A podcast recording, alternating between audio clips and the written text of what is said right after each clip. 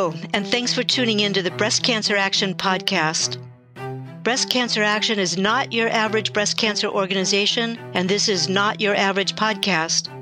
We're people powered and we're fiercely independent, radical and compassionate. We never shy away from the hard truths.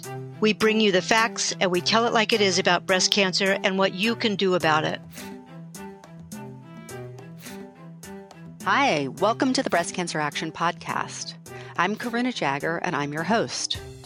Hundreds of thousands of people currently have breast implants for reconstruction after mastectomies, for breast augmentation, and for gender transitions. In total, it's estimated around 400,000 people each year get breast implants, and about a quarter of those surgeries are related to breast cancer.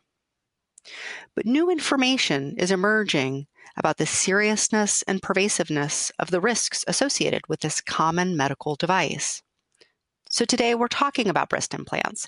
And joining me is Diana Zuckerman, the very knowledgeable president of the National Center for Health Research, which works to improve policies and programs that affect the health and safety of adults and children, and Raylene Hollrah, who is diagnosed with a rare lymphoma caused by the textured implants used in her reconstruction after breast cancer. I've had the honor of working with Diana and Raylene on a breast implant working group. Together, we provided the FDA with proposed language for a black box warning and a 10 point informed consent checklist, which we'll say more about towards the end of this podcast. We've got a lot to talk about, so let's get started. Diana and Raylene, thank you so much for joining me today. I'd like to start with you, Diana. So tell us how you first got interested in breast implants. Huh.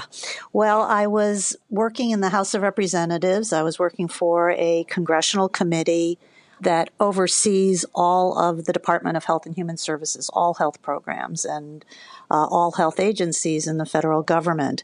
And I actually knew nothing about FDA at the time.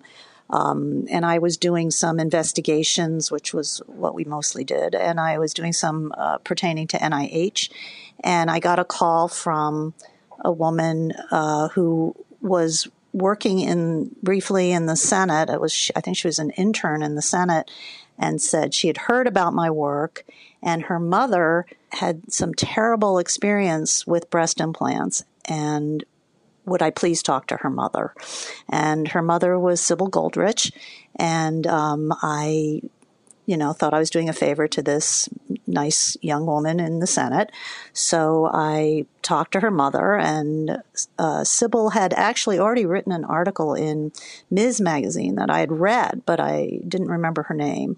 And the magazine was about her terrible experience with breast implants, how she was a breast cancer survivor, had gotten breast implants and uh, at some point soon thereafter, she started having silicone leaking from her nipples. And she told me what had happened to her. And I said, okay, but you know, how often does this happen? Is this just a freaky accident that happened to you? You know, what does the research show? And she said, there is no research. And I, I thought she was wrong. You know, I thought there couldn't be. I said, well, you know, for some medical product to be approved by the FDA, it has to be tested in clinical trials to prove that it's safe and prove that it's effective. And she said, Well, that has never happened with breast implants. And I, I really thought she was wrong. And I I told her I thought she was wrong, but I did uh, check it out. You know, we contacted the FDA and asked for all of their studies on breast implants. And that's when we found out that there were no studies on women uh, with breast implants, and that Sybil was absolutely right. Right. And and what year was that? That was in 1990. And what have you learned since then? Um, so Sybil came to you, and you were thinking maybe this is just a freak, um, you know, terrible accident, and it turns out it wasn't. It turns out there were lots of women that have been harmed by their breast implants. Right. So at first, I mean, we put I put together a, a congressional hearing, and it was an investigative hearing, and we had Sybil testify. We also had um, a breast cancer survivor who was very happy with her breast implants, and she also testified. And we had some scientists who were doing some research in the field, and there was somebody from Johns Hopkins who was a dean there who actually had been on the FDA advisory committee pertaining to breast implants. So we had these experts speaking. And what's really amazing is that in 1990, we had these experts speaking, and everything that they raised are still questions to be answered today.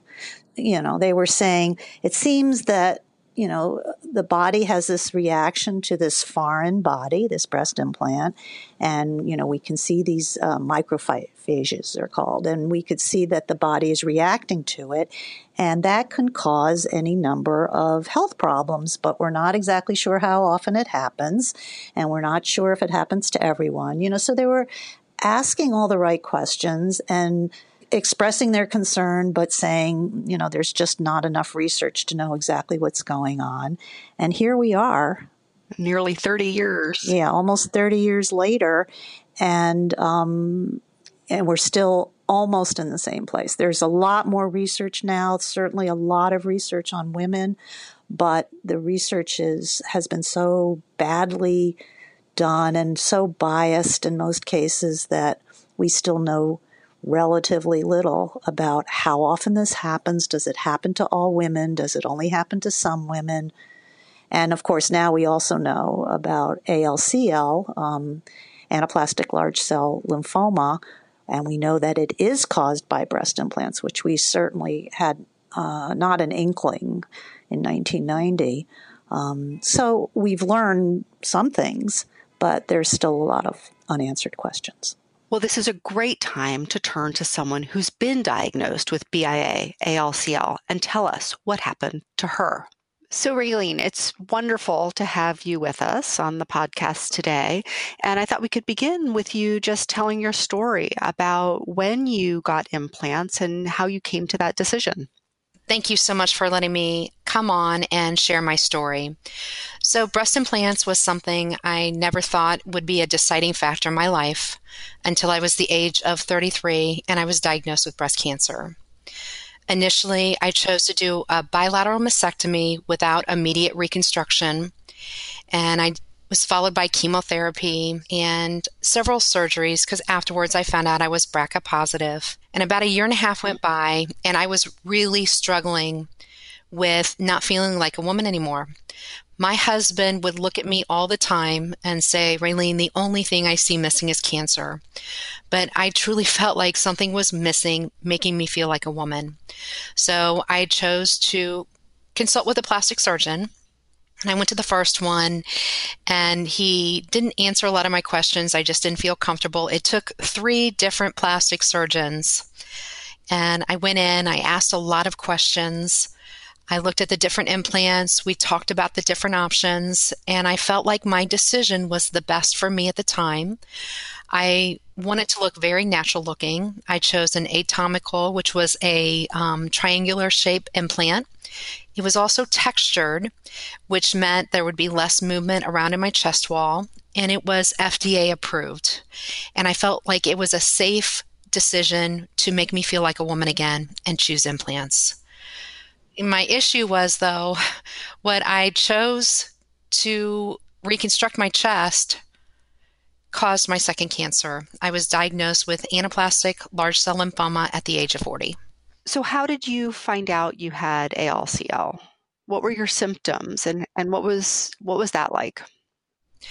So it was six years ago when I was diagnosed, and I had never heard of it. I didn't even know that type of cancer even existed. And I had been going to my oncologist every three months for my follow up care. I had been getting my tumor markers checked, and I felt good. But a couple weeks before my 40th birthday, my husband threw me a surprise birthday party. And it's hard to surprise me because I'm, you know, involved in everything, but he pulled it off and he was taking me out to a nice dinner. I had a summer dress on and we noticed my chest wall was on my right side was a little bigger than the other side. And we, we joked about it actually that night. He, he looked at me and I had already noticed it, asked him about it. And what happened was we went for the surprise party. 250 of my closest family and friends surprised me. And the next day we got home and we noticed it getting larger. And in the course of four days, it tripled in size. So I immediately went to my oncologist thinking that it had you know, inflammatory breast cancer or something to do with my breast cancer. And I was really, really concerned after everything I had been through.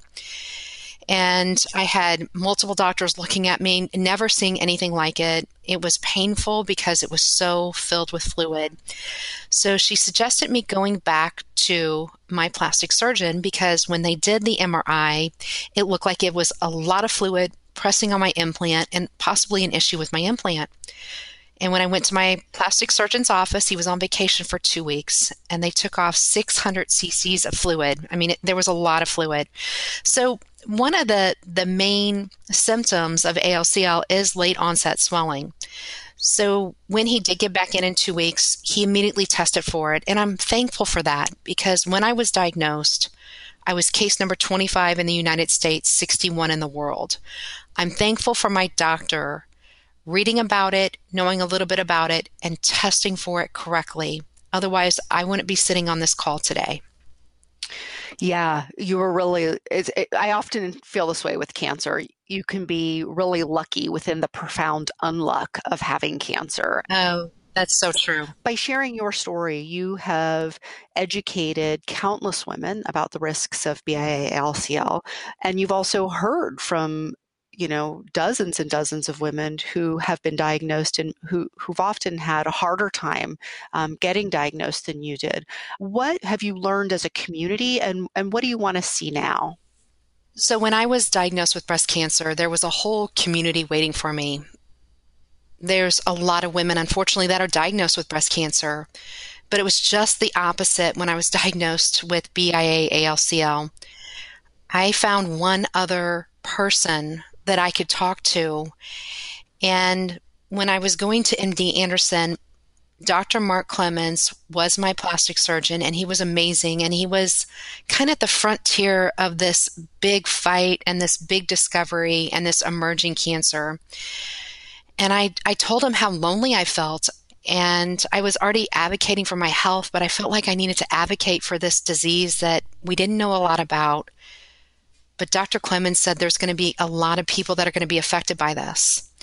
And I came home and I started a small website. And within the first two years, it was very slow. But one of my first phone calls I got from my website was from a lady by the name of Terry McGregor from Canada. And even when I say her name, she's still alive and she's doing so well. But my first conversation with her was her whole story, and she was stage four, and they've given her three to six months to live. And she just wants to talk to another survivor.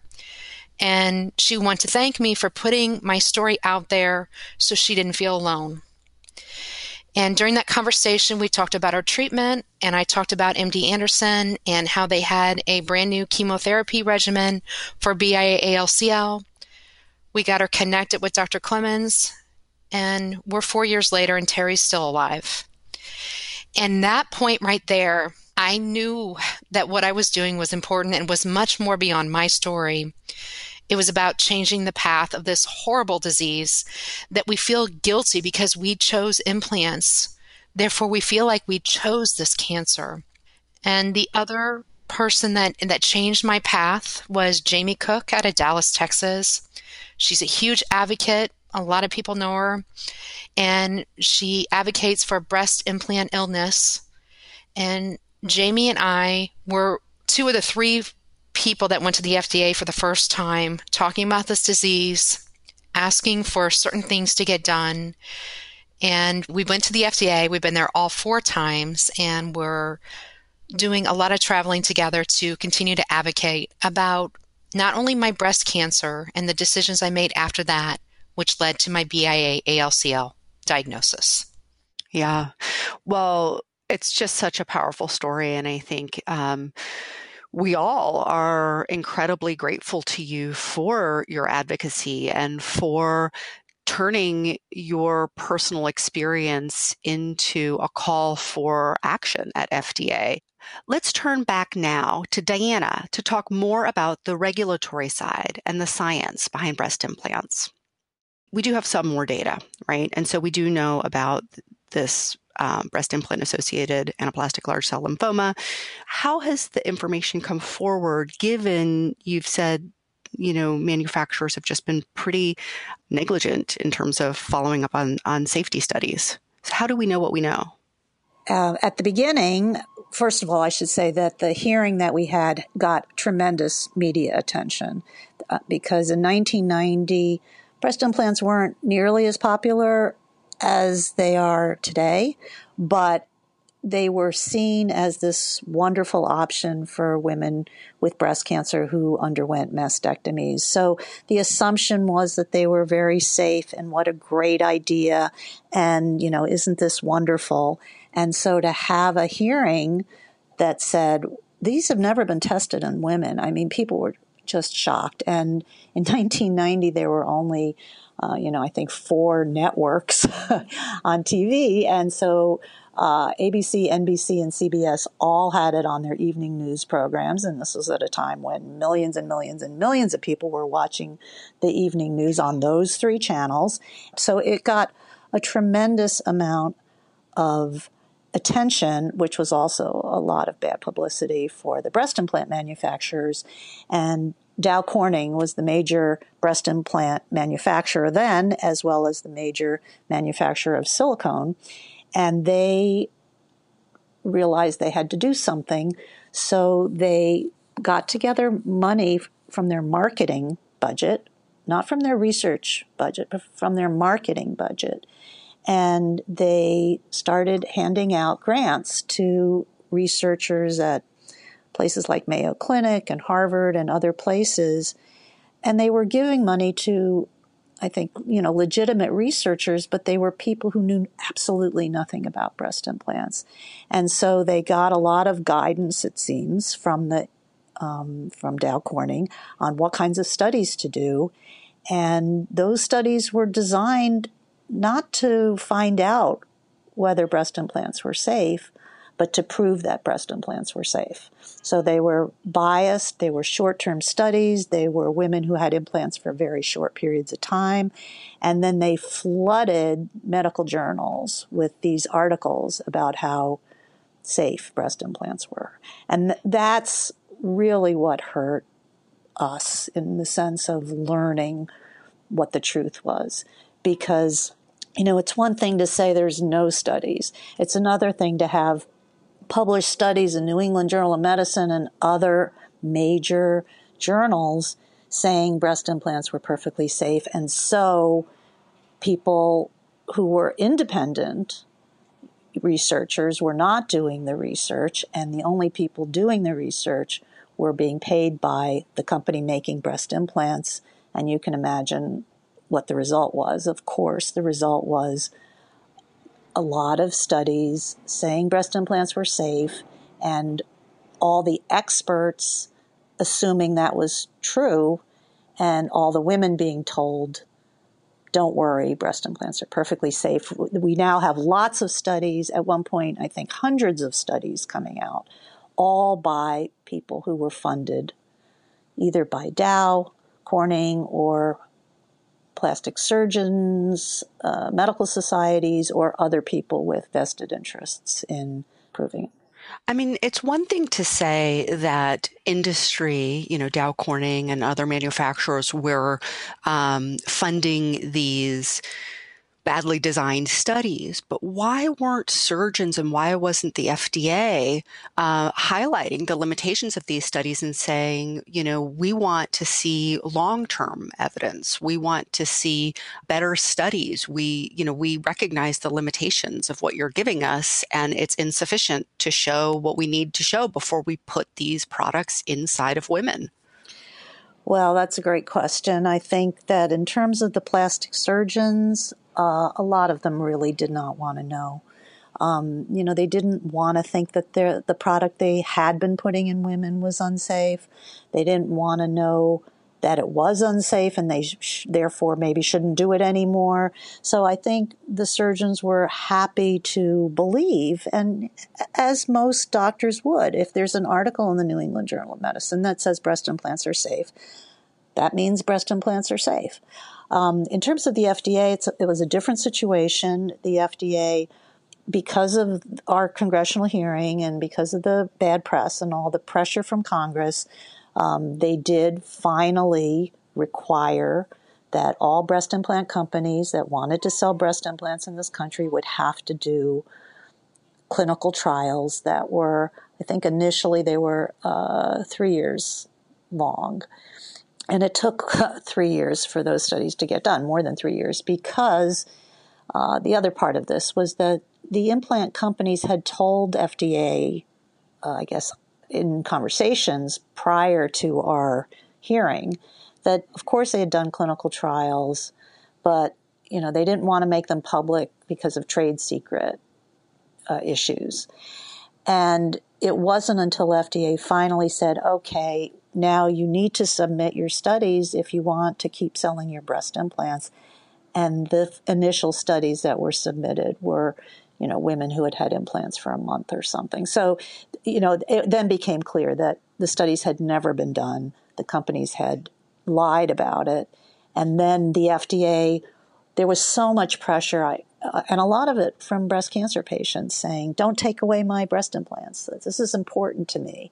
And so um, the FDA basically allowed breast implants to stay on the market while they were waiting for these studies to be completed. And a condition of keeping it on the market was that all the women now getting breast implants in the 90s were supposed to be in clinical trials, but they weren't. I mean, basically, what was happening is the women were told if you want breast implants, you need to sign up for this clinical trial, but don't worry because as soon as you get the breast implants, you can change your mind and drop out of the study. And that's what most women did. That's just outrageous. So let me let's go back to the beginning and let's talk a little bit about what are some of the harms that women are experiencing with their breast implants. Sure. So, the one thing that doctors have agreed um, and that has been publicly acknowledged, um, probably not as long ago as 1990, but you know, in the last decade or more, it's been acknowledged that there's a couple of very common complications. One of them is called capsular contracture. That's when the scar tissue that is forming around the breast implant inside the woman's body, this is not outside, but inside the woman's body, that scar tissue can get hard and that can distort the shape of the reconstructed breast or the augmented breast, and it can also be quite painful. So it can look bad, it can feel bad, um, or it can just feel unnatural. It may not feel hard as a rock and painful, but it'll feel unnatural. So that's not something that women want either. So that's the thing that was widely agreed to, but never agreed how often it would happen. So, you know, plastic surgeons might say, you know, this happens to 5% of the women or 10% of the women. But in fact, studies have shown it seems to happen to more than 50% of reconstruction patients. That's just incredible people who've had breast cancer and are encouraged to get reconstruction, the idea that their implant could then give them a second cancer is just really horrifying. You know, I'm I'm really struck by how often women who've had a mastectomy are encouraged to get implants. And you talked about the ways in which doctors really um, or manufacturers really want to make an implant that looks and feels as natural as possible. And women are told that their reconstruction will look and feel natural, but the truth is that after a mastectomy, they don't feel anything. And it's just like the most transparent way that women's bodies aren't viewed as our own. And to tell someone who can't feel her chest that reconstruction will look and feel natural makes, you know, the outsider, the person, you know, not inside the body, the subject of that sentence. It's just, it's nuts. We need to understand that the percentage of women with early stage breast cancer who get mastectomies in the United States is much higher than any other country. And it's partly because of this pressure. Why don't you get a mastectomy? Be on the safe side, you know, get a mastectomy, maybe get a bilateral mastectomy, and then get breast implants, and you'll look better than new. That's right. And it'll look and feel natural And won't that be great? And as you said, it's look and feel natural to the other person, not to the woman herself. I really appreciate you raising this point. Um, as you say, you know, the rates of mastectomies are increasing, um, including this, you know, bilateral mastectomy for an unaffected breast. And I know from, you know, being with people who are being counseled about their options, that there's a lot of pressure for women to, you know, kind of have their breasts match either by doing surgery to the other breast or sometimes by having a double mastectomy. And the kind of implication is it's almost an upgrade, which is absolutely absurd for anyone, you know, who enjoys their breasts as you know you lose a, a, you lose sexual pleasure you lose sensation and to kind of suggest as is both explicitly and, and, sort of implicitly suggested that reconstruction with implants is some kind of upgrade is just, um, I think, really harmful to women's abilities to make informed decisions. Exactly, and um, you know, as as you said earlier, um, it's a particularly distressing situation where women are having mastectomies they don't need. They could have had a lumpectomy. And in fact, research now shows generally women who have who undergo lumpectomy for early stage breast cancer um, live a little longer than women who undergo bilateral mastectomy. But you know they they think they're doing the cautious thing. They think they're doing the thing that's going to help them live longer. And then to make that decision that they didn't have to make, doing it thinking that they'll live longer, and then finding out that they now have a risk of developing lymphoma in their breast area instead. Uh, it's just so terrible. Yeah, it is really terrible. So that can be our segue into the other complications from breast implants. So, in addition to numbness and not having any sexual pleasure, from these reconstructed breasts. And in addition to the capsular contracture, and in addition to the fact that eventually these implants will leak and either be replaced or removed, breast implant illness has become the term that tens of thousands of women across the country are saying has been what happened to them when they got breast implants. And some of these women are women who had mastectomies and reconstruction, and many of these women are women who were young, healthy women who wanted larger breasts and had breast augmentation surgery.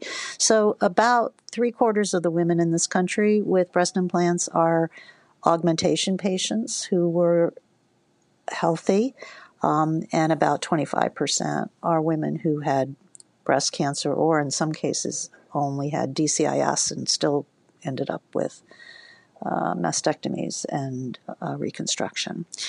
And breast implant illness has a range of symptoms. It is not a medical term, it isn't acknowledged by the medical community.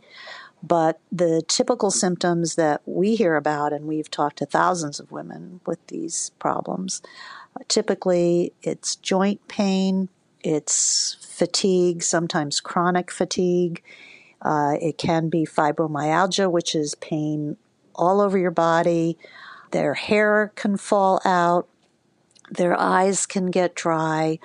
Um, their uh, they can get a rash, you know, sometimes a terrible rash all over their body. Some women get terrible acne so there's a wide range of symptoms, but uh, that what it all has in common is that it could be explained as some kind of systemic reaction of the body to this foreign body, the breast implants. And it can be basically affecting the autoimmune system so that the body is fighting itself. And so, typical autoimmune diseases that most people have heard of would be lupus, uh, rheumatoid arthritis, MS is also um, an autoimmune disease. So there's uh, scleroderma is an autoimmune disease. There are many autoimmune diseases. Usually, what these women have is not does not fit exactly. It's not exactly lupus. It's not exactly arthritis.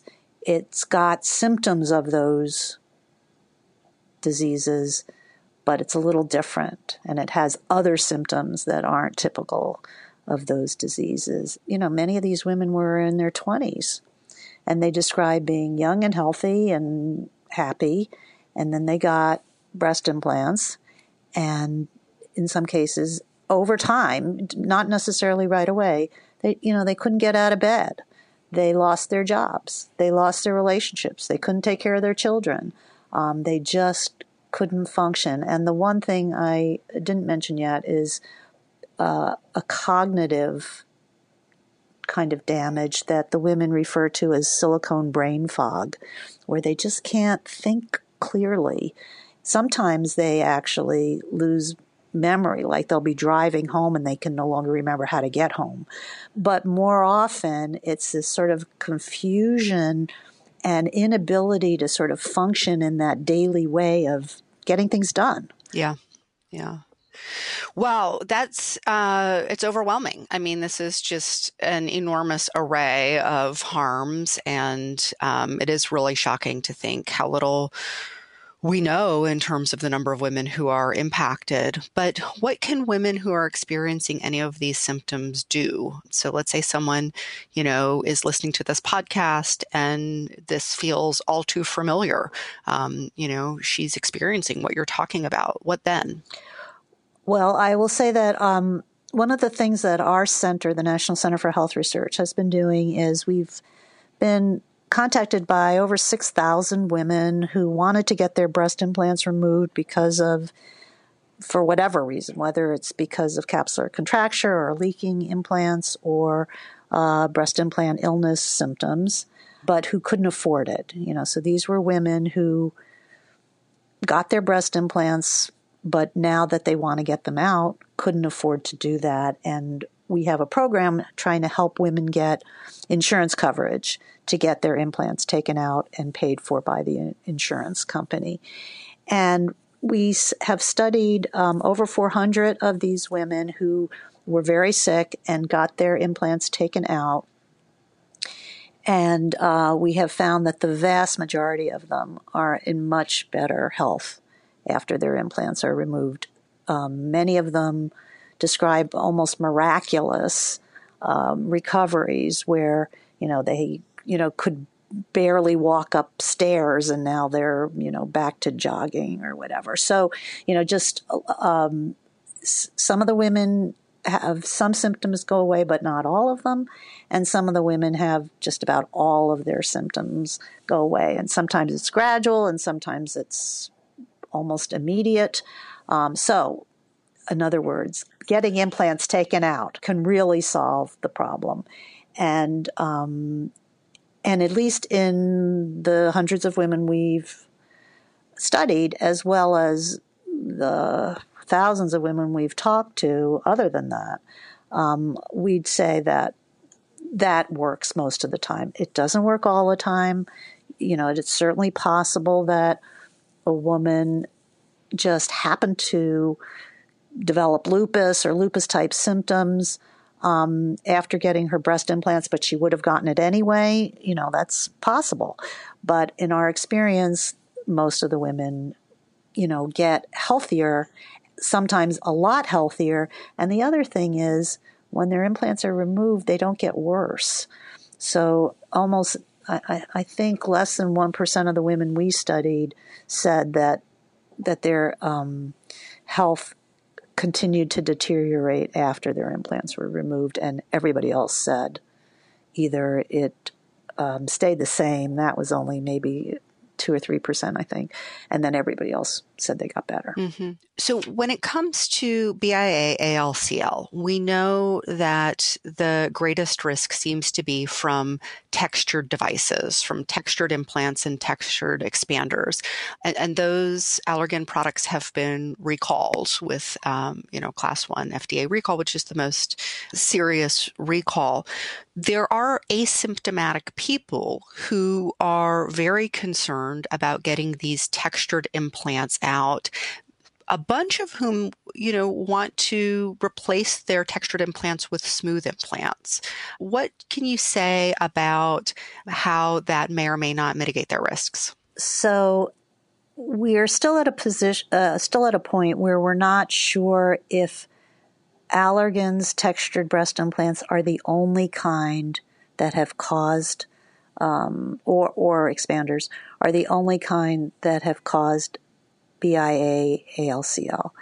One of the reasons why we don't know this is because quite a few of the women who have been diagnosed with ALCL, breast implant associated ALCL, uh, didn't know what brand implants they got, and it wasn't obvious, I guess, when they were taken out, or it wasn't studied when they were taken out. So before we knew to even look at this, uh, you know, before it was known that maybe the Allergan, specifically the Allergan BioCell textured breast implants, were the most dangerous. Um, you know, women were getting uh, treated for ALCL. Their implants were the, the, the first treatment, by the way, is to remove the implants. That's the absolute first treatment. And about half the women, if not more, who have had their uh, implants removed because of ALCL, we have no information about what kind of implants they had to begin with. So we can't say for certain that it's only textured breast implants, and we can't say for certain that it's almost always Allergan BioCell textured implants. And especially because even if they know which breast implants they have, they may not know what kind of expanders they had. So we don't know whether uh, smooth implants might also cause ALCL. Right. We just don't know. So the reason why the doctors and the FDA are saying don't get your textured breast implants removed um, unless you're having symptoms is because we don't know. Not only don't we know f- for sure that they're the only kinds of breast implants that are causing the problems, but we also don't even know whether it might be possible that you'd have your implants taken out and you've already started developing this ALCL that will then proceed to develop after your implants are removed. So, so there's a lot of unanswered questions here. There are, and it puts women in a really impossible position. I mean, it's, you know, I, I know you understand as well as anyone the stress, uh, you know, the anxiety that women are living with, knowing that they have a recalled device in their bodies. So, what should women who are considering implants be told? How, how do we learn from this and make sure that people have the information they need to make informed decisions? You know, one of the things that is unique about breast cancer is the number of choices that women have in their treatment.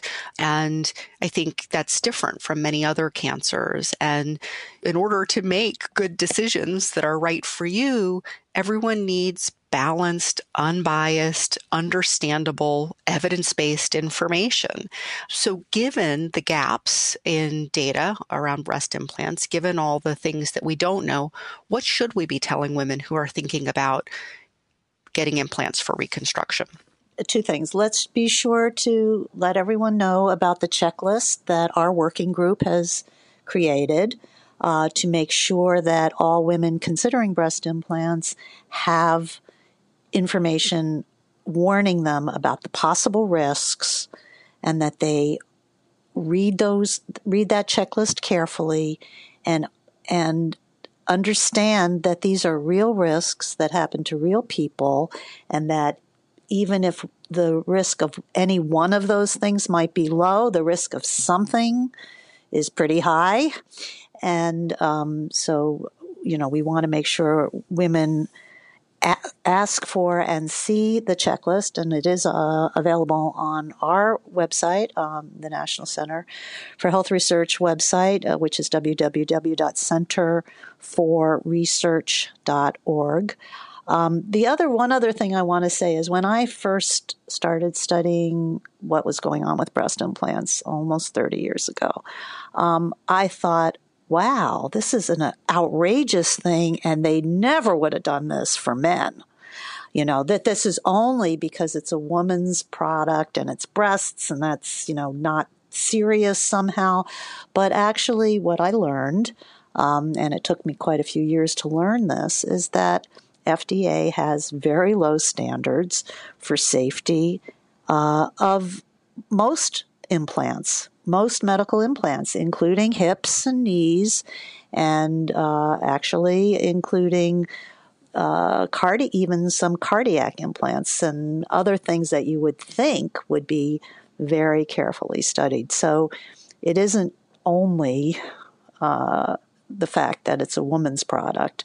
Um, in terms of FDA, they they've done a very poor job of requiring evidence of safety for many, many implanted medical devices. Yeah. So, so let's just quickly talk about the news that FDA has released this draft language on a guidance for breast implants. So I know that we were both pleased to see that the FDA took a step forward in improving the labeling and informed consent processes for breast implants. Uh, earlier, they released this draft guidance that included both a black box warning and informed consent checklist. However, we both have some concerns, and I know we we had the opportunity to work together as part of a small group of harmed women and plastic surgeons to suggest some language, specific language of a 10 point checklist to the FDA. Um, where do you think the FDA got it right, and what are some of your concerns? It's, um, you know, I guess I've really gotten hot and cold on the on the FDA's uh, proposal.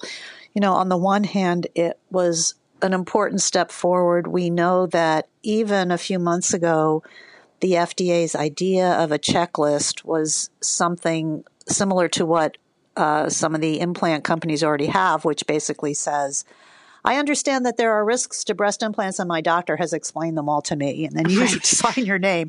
So, you know, not a useful piece of information. So, on the one hand, I thought the information about uh, breast implant associated ALCL was quite good. I thought the information about breast implant illness was very weak because instead of saying we now have research showing, you know, that there, you know, that there is an increased risk of these symptoms for women with breast implants. And if they have their implants removed, there is now evidence that they get healthier. Um, instead of saying that, they made these vague statements about some women say they've had these symptoms, and some women say that they feel better when their implants are taken out. And maybe that kind of language is persuasive to some women, but to me, it sounds, you know, like, oh, these are anecdotes and we don't really take them seriously. You know, I think it's worth saying that in our group that we were working on our um, draft checklist, uh, we were able to come to a compromise with the plastic surgeons in our group to add some quantification, you know, to add some specificity about what this meant. And so it was a, a little bit weirdly upsetting that what the FDA's language looked like was just yes. looked like what the plastic surgeons were saying, which is some women complain and some women say they feel better. Yes. Yes, just to say this, because I think this point is a really good one, and I want to make sure that folks understand it. Um, so, we, you and I were part of a small group of around six folks, I think, who were, including two plastic surgeons, who proposed some very specific um, language, which, you know, I think we were able to get the plastic surgeons to come to our side around the quantification and the specificity.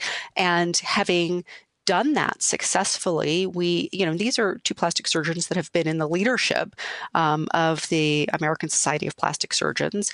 And so, you know, we felt that um, I agree with you that it really was a lost opportunity for the FDA to go backwards and go to this much more generic language that um, doesn't serve women as well. Absolutely, and also is has been the trend at FDA for many years. So we thought they were making a little bit of progress. They have made a little bit of progress, but for many years the FDA has basically negated the research that showed that women have a, a array of symptoms. Yeah. That there's this tendency for women with breast implants to have this array of symptoms that can be quite serious.